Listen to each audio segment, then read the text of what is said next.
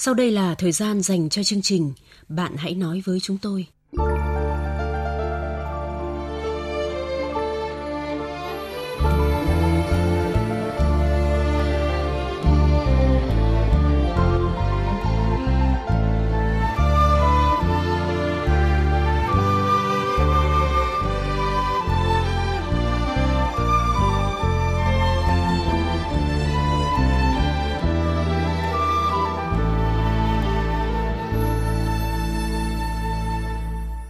Các biên tập viên Thanh Huyền và Quyết Thắng xin chào các bạn. Có bao giờ bạn cảm thấy mệt mỏi khi sống trong căn nhà của mình? Bạn sẽ làm gì nếu có một cô vợ suốt ngày so sánh chồng mình với chồng người khác? Đêm nay chúng ta sẽ chia sẻ với người đàn ông đang lâm vào hoàn cảnh này. Nhưng trước hết mời các bạn cùng chúng tôi điểm một số thư thính giả gửi về chương trình. Mục điểm thư thính giả hôm nay xin được đọc lá thư của bạn Lê Thu Vân ở Thanh Hóa. Lá thư có nội dung như sau. Tôi năm nay 30 tuổi, còn anh hơn tôi 10 tuổi. Tôi kinh doanh một quán cà phê nhỏ, anh làm gần đó và hay ra quán tôi uống nước. Dần dà, chúng tôi yêu nhau. Dù tôi biết anh là người đã có vợ. Quan hệ với nhau một thời gian thì vợ và người nhà của anh đã tìm tận nhà tôi để nói chuyện. Vậy là chúng tôi đành phải chia tay. Có điều vì quá yêu anh nên càng cố quên anh, tôi lại càng nhớ. Tôi nhớ từng tiếng nói, nụ cười, nhớ từng giây phút được ở bên anh.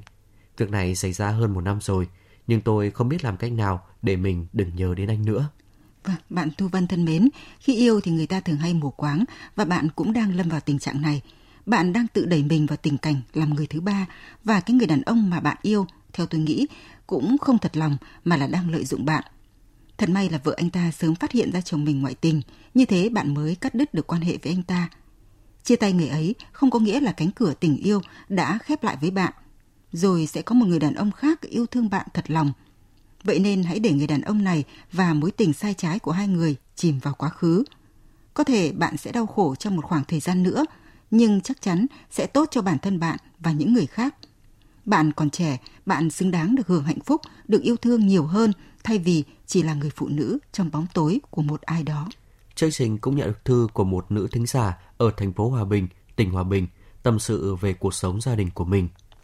Tôi kết hôn đã được 15 năm, nhưng từng ấy thời gian chưa có một giây phút nào hạnh phúc bởi phải sống bên một người chồng chơi bời, thiếu trách nhiệm với vợ con, cùng một bà mẹ chồng độc đoán, cay nghiệt, luôn tìm mọi cách để nói xấu, hành hạ con dâu.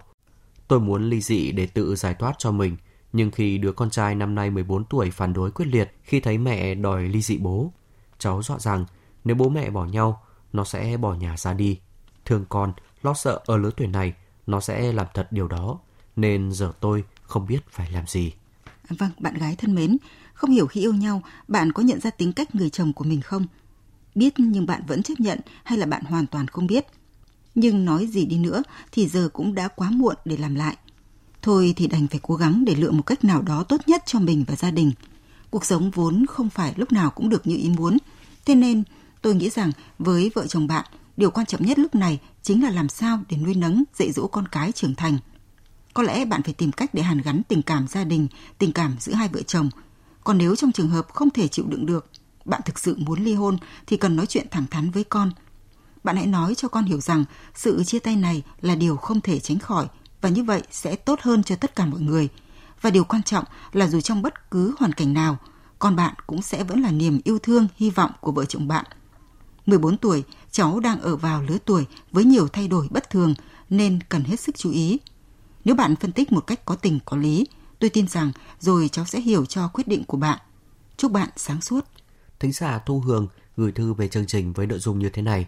Chương trình Bạn Nói Chúng Tôi đã giải quyết được nhiều vấn đề trong cuộc sống với quan điểm tích cực, mở ra lối thoát cho những người gặp bế tắc, giải tỏa những ưu tư, phiền muộn. Chương trình đã đi vào cuộc sống và là một món ăn tinh thần của nhiều người, trong đó có tôi. Vâng, chúng tôi xin cảm ơn những tình cảm và sự quan tâm của bạn Hương và thính giả cả nước đã dành cho chương trình Bạn Hãy Nói Với Chúng Tôi, cho các nhân vật được phát sóng trong chương trình. Những người gặp chuyện khó khăn trắc trở phải viết thư gửi đến chương trình, rất cần sự góp ý của mọi người. Mỗi ý kiến là một lời động viên chia sẻ để tiếp thêm động lực giúp họ vượt qua khó khăn trong cuộc sống. Vì thế chúng tôi rất mong thính giả gần xa đừng ngại ngần mà hãy nhiệt tình tham gia chia sẻ, đóng góp ý kiến với các nhân vật. Chúng tôi rất trân trọng những ý kiến đóng góp của các bạn.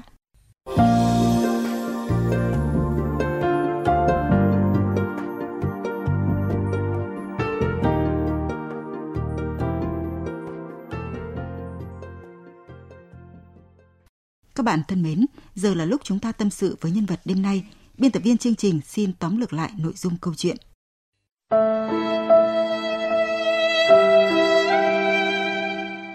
Tôi xuất thân từ nông thôn, ra thành phố học đại học. Tốt nghiệp xong, tôi tìm luôn việc làm và ở lại thành phố. Bố mẹ tôi là công chức ở quê, đã dồn hết tất cả tiền nong mà cả đời các cụ tích cóp và bán đi một mảnh đất, mua cho tôi một căn nhà nhỏ gần 40 mét, sâu trong ngõ hẹp để tôi có nơi ăn trốn ở. Đi làm được một thời gian thì tôi gặp cô ấy, chính là vợ tôi bây giờ. Chúng tôi quen nhau, yêu nhau và cưới nhau cũng đã được hơn 10 năm. Hôn nhân hoàn toàn tự nguyện, chứ chẳng bị ai ép buộc.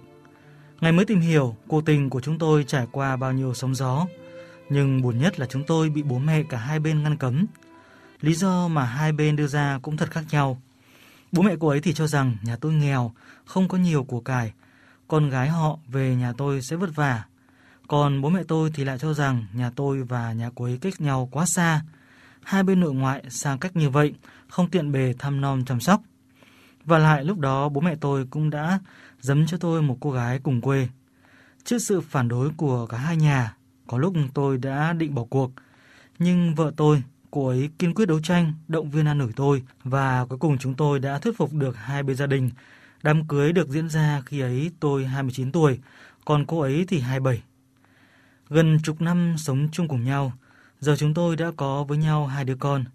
Cuộc sống tuy vẫn còn vất vả, nhưng nhà riêng thì đã có. Công việc của chúng tôi cũng ổn định.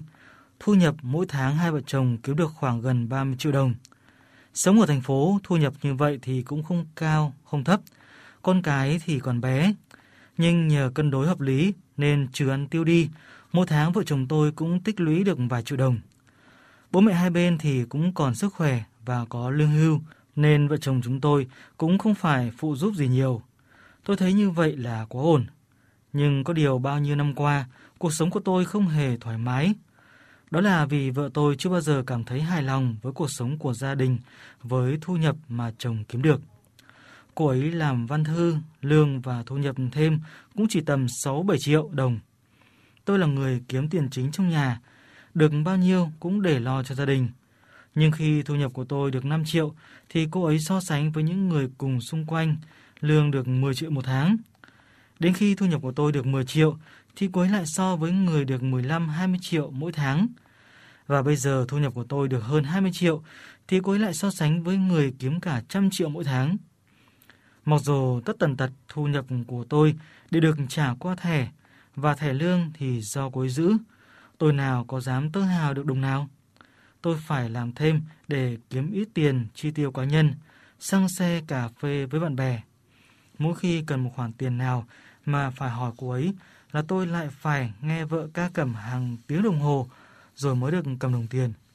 Điều này khiến tôi ngày càng ngại và cảm thấy vợ mình thật là xa cách. Đã vậy cô ấy còn thường xuyên so sánh tôi với chồng các cô bạn của cô ấy. Nào là chị Y sinh nhật được chồng tặng quà là cái đồng hồ cả 100 triệu. Chị M được chồng đưa đi du lịch cả khách sạn 5 sao. Cái Hát được chồng mua cho chiếc ô tô. Anh T chồng chị N thì đi làm mỗi tháng 5 đến 6 nghìn đô. Thế nhưng có rất nhiều cô bạn của cô ấy ra trường cùng nhau giờ vẫn ở nhà thuê, công việc bấp bênh, còn mang vất vả kiếm từng bữa ăn thì cô ấy không so sánh. Đặc biệt là vào lễ như là lễ tình nhân ngày 8 tháng 3, 20 tháng 10 thì tôi thật thấy khổ. Nhiều khi không muốn về nhà bởi vợ tôi thường xuyên lên Facebook thấy mọi người khoe được chồng tặng quà hoặc nấu cho những món ăn ngon hoặc đưa đi nhà hàng là vợ bắt tôi phải xem cùng. Sau đó thì đã nghiến, chỉ trích tôi là sao anh không được như chồng người ta. Tôi làm được đồng nào đều nộp hết cho vợ, không chơi bời lêu lổng tụ tập bạn bè. Có thời gian là chơi với con, phụ vợ cầm nước. Nhưng chẳng khi nào vợ nhìn thấy những điểm tốt của tôi, suốt ngày chỉ so sánh và ca thán. Tại sao tôi không được như chồng người ta? Tôi vô cùng mệt mỏi trong chính ngôi nhà của mình.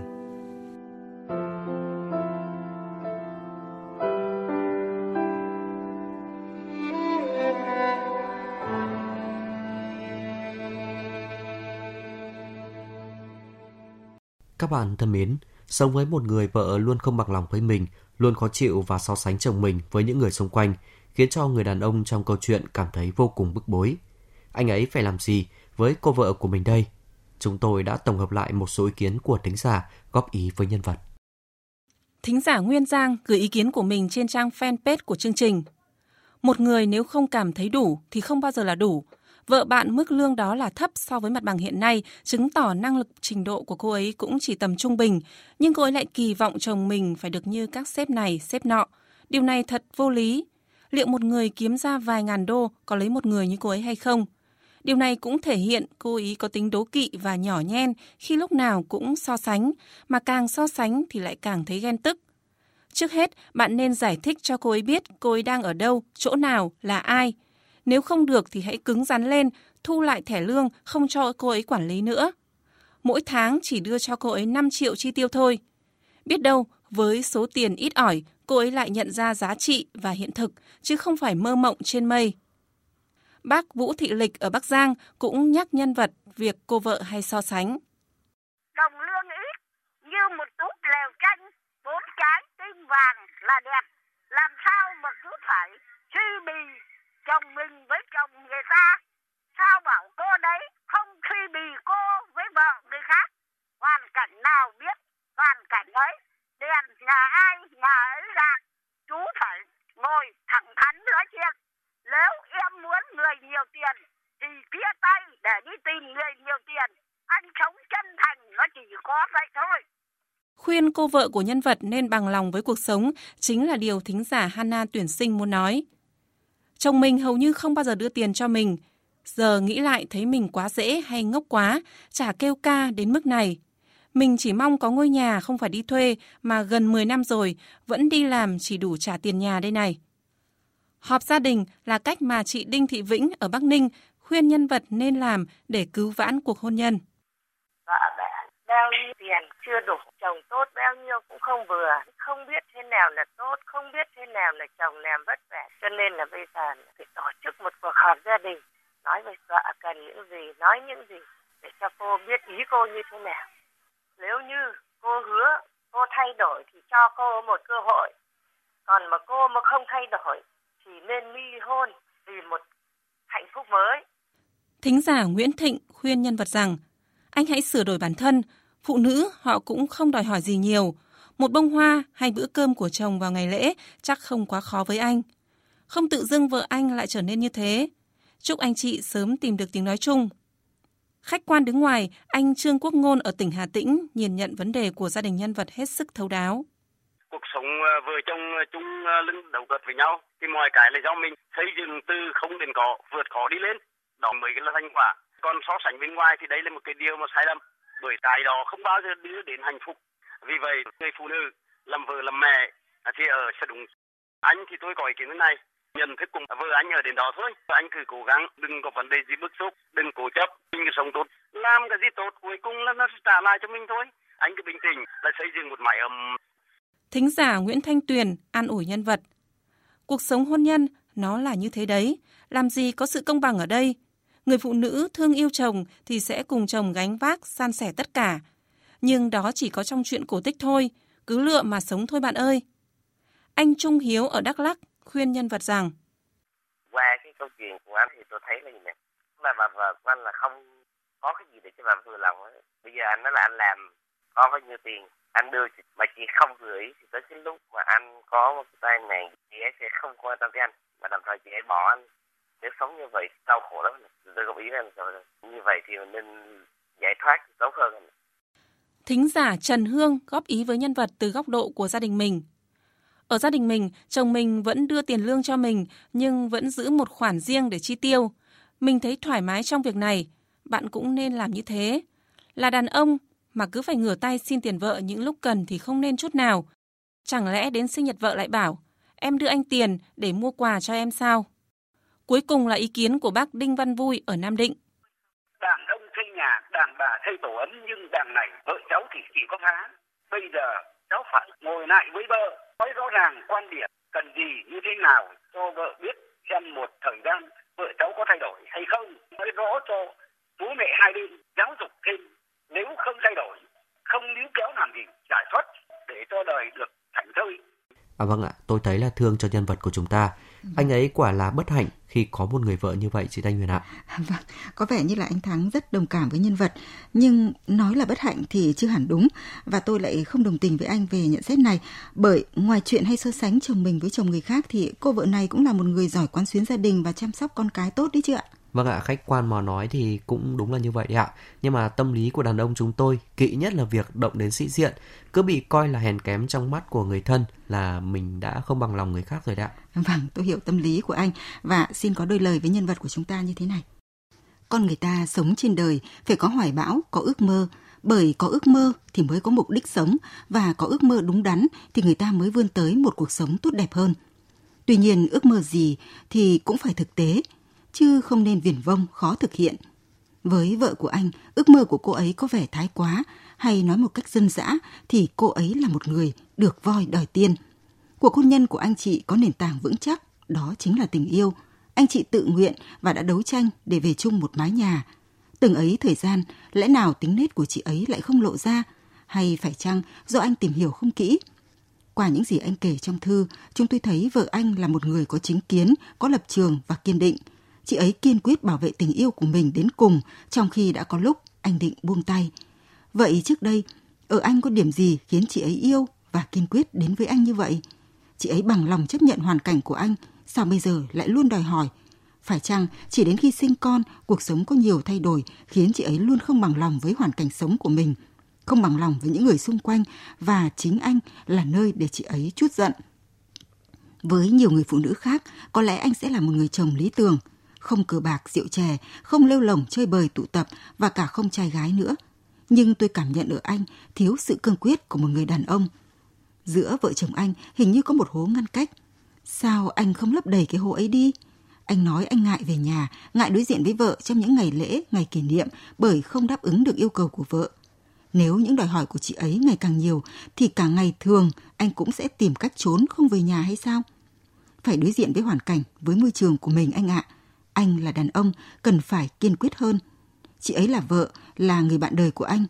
Nếu có điều gì không nên không phải, thì anh là người đầu tiên cần phải góp ý một cách mạnh dạn và thẳng thắn, chứ không thể cứ âm thầm chịu đựng để vợ lấn lướt với những đòi hỏi có phần vô lý. Tôi cũng muốn nói với vợ anh rằng, các cụ ta xưa có câu, chồng em áo rách em thương, chồng người áo gấm, sông hương, mặc người.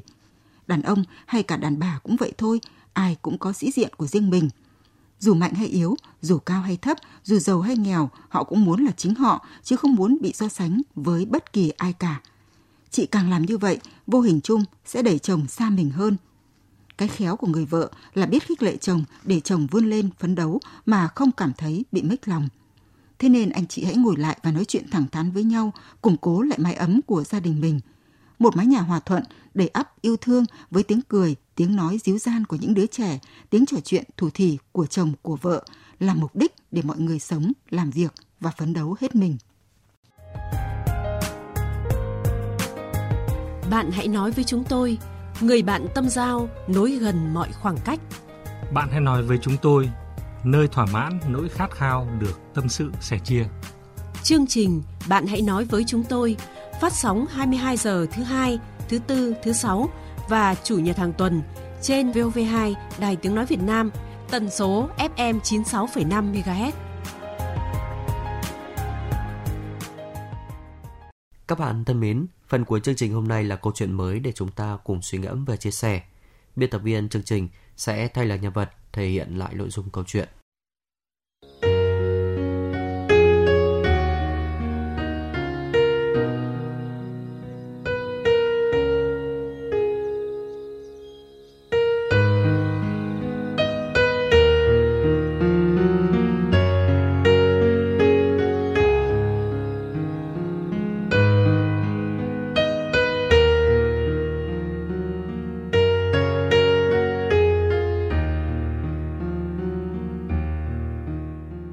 Tôi 27 tuổi, làm kế toán tại một doanh nghiệp tư nhân với mức lương tương đối khá. Trước đây tôi đã từng yêu say đắm một bạn cùng trường. Chúng tôi yêu nhau 3 năm, đã thề non hẹn biển. Khi ra trường có công việc ổn định sẽ làm đám cưới. Nhưng đời không như mơ. Khi ra trường, chúng tôi đi làm ở hai đơn vị khác nhau, môi trường cũng khác nhau nên hay xảy ra cãi vã. Có lẽ khi đó do tôi và anh chưa đủ chín chắn nên chỉ sau 1 năm đi làm, chúng tôi chia tay. Tôi đã rất đau khổ, buồn bã nên thường xuyên tham gia vào các hội nhóm trên mạng xã hội, đi du lịch, đi làm từ thiện. Và tôi đã gặp anh. Anh hơn tôi 20 tuổi, hiện đang làm lập trình công nghệ cao. Anh đã trải qua một đời vợ và đã có một cậu con trai năm nay 13 tuổi. Ban đầu gặp mặt, tôi cũng chẳng mấy thiện cảm với anh vì trông anh già, ẩn chứa vẻ bí ẩn và không mấy thiện cảm.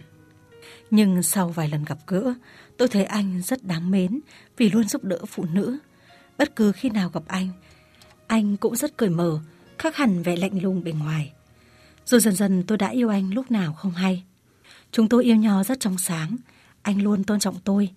Khi hẹn hò được vài tháng, anh tâm sự về hoàn cảnh của mình và có nói: chúng tôi nên chia tay, anh không muốn làm khổ tôi vì anh nghĩ bố mẹ tôi sẽ không đồng ý để con gái gắn kết với một người như anh. Tất nhiên suy nghĩ của anh không vô lý. Khi dẫn anh về ra mắt, bố mẹ tôi đã phản đối con gái rất nhiều. Bố mẹ tôi phân tích cho tôi, anh là một người trải đời, có con riêng và hơn tôi nhiều tuổi. Lấy anh tôi sẽ khổ. Sau đó, bố mẹ đã nghiêm cấm không cho tôi tiếp tục quan hệ với anh ấy nữa. Nhưng tôi vẫn nghe theo tiếng gọi của trái tim. Gia đình không thích đã đành, tôi còn bị hàng xóm dè bỉu. Mọi người cho rằng việc tôi yêu người lớn hơn nhiều tuổi như vậy không xuất phát từ tình yêu mà chỉ muốn lợi dụng anh ấy về vật chất. Mỗi ngày đi làm về đều thấy hàng xóm xì xầm. Tôi thật sự rất nản và không biết phải làm như thế nào. Qua tìm hiểu, tôi được biết vợ cũ và anh cơm không lành, canh chẳng ngọt. Có chuyện gì chị ấy cũng đăng lên mạng xã hội. Không chỉ có vậy, chị ấy là đàn bà nhưng lại không có tính nhún nhường. Vợ chồng cãi nhau là chị ấy lại ném đồ. Mẹ anh lên tiếng là chị cãi lại. Hai người không cùng tiếng nói nên đã chia tay. Giờ mỗi tháng anh góp cho chị 10 triệu để nuôi con. Vì yêu nên tôi tin câu chuyện anh kể là sự thật. Gần đây anh đã nhiều lần đề cập về việc kết hôn. Thế nhưng tôi lại đang lưỡng lự và muốn tìm hiểu về con người của anh. Tôi lần la tới gần nơi anh ở, vừa uống nước và trò chuyện với những người bán hàng và lựa lời hỏi về con người anh. Cùng với đó, tôi cũng đi chơi với bạn bè của anh nhiều hơn. Dù họ không nói thẳng ra, nhưng chất lọc qua các câu chuyện tôi thấy những gì anh nói về vợ cũ không hoàn toàn đúng. Vợ anh trước kia cũng là người chịu thương, chịu khó, nhưng do anh ngoại tình nên chị ấy quyết định dứt áo ra đi. Dù anh đã níu kéo rất nhiều. Nghe được câu chuyện, tôi như đang đứng trước ngã ba. Tôi có nên tin tưởng để gắn kết cuộc đời mình với anh hay không? Xin thính giả cho tôi một lời khuyên.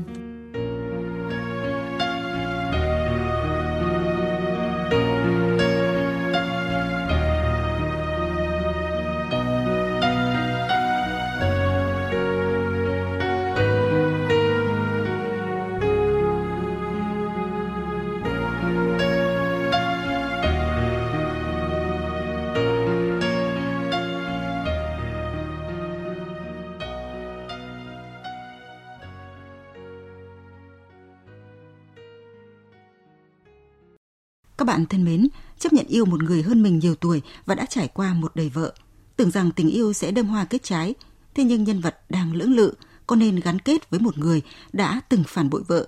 Xin thính giả cho cô ấy một lời khuyên. Muốn bày tỏ ý kiến của mình với nhân vật, các bạn có thể gọi đến số điện thoại 0243 934 1139 trong giờ hành chính. Các bạn cũng có thể gửi thư trực tiếp theo đường bưu chính đến địa chỉ chương trình Bạn Nói Chúng Tôi, Đài Tiếng nói Việt Nam, số 4143 phố 3 Triệu, Hà Nội. Hoặc gửi thư điện tử đến địa chỉ nói với tôi vov2.vn. Lưu ý, tên hộp thư viết không dấu. Một cách nữa là có thể viết bình luận dưới mỗi câu chuyện đều đăng tải trên trang web vov2.vn hoặc trang Facebook Bạn Nói Chúng Tôi 96,5 MHz. Chương trình Bạn Hãy Nói Với Chúng Tôi hôm nay xin dừng tại đây. Cảm ơn các bạn đã chú ý lắng nghe.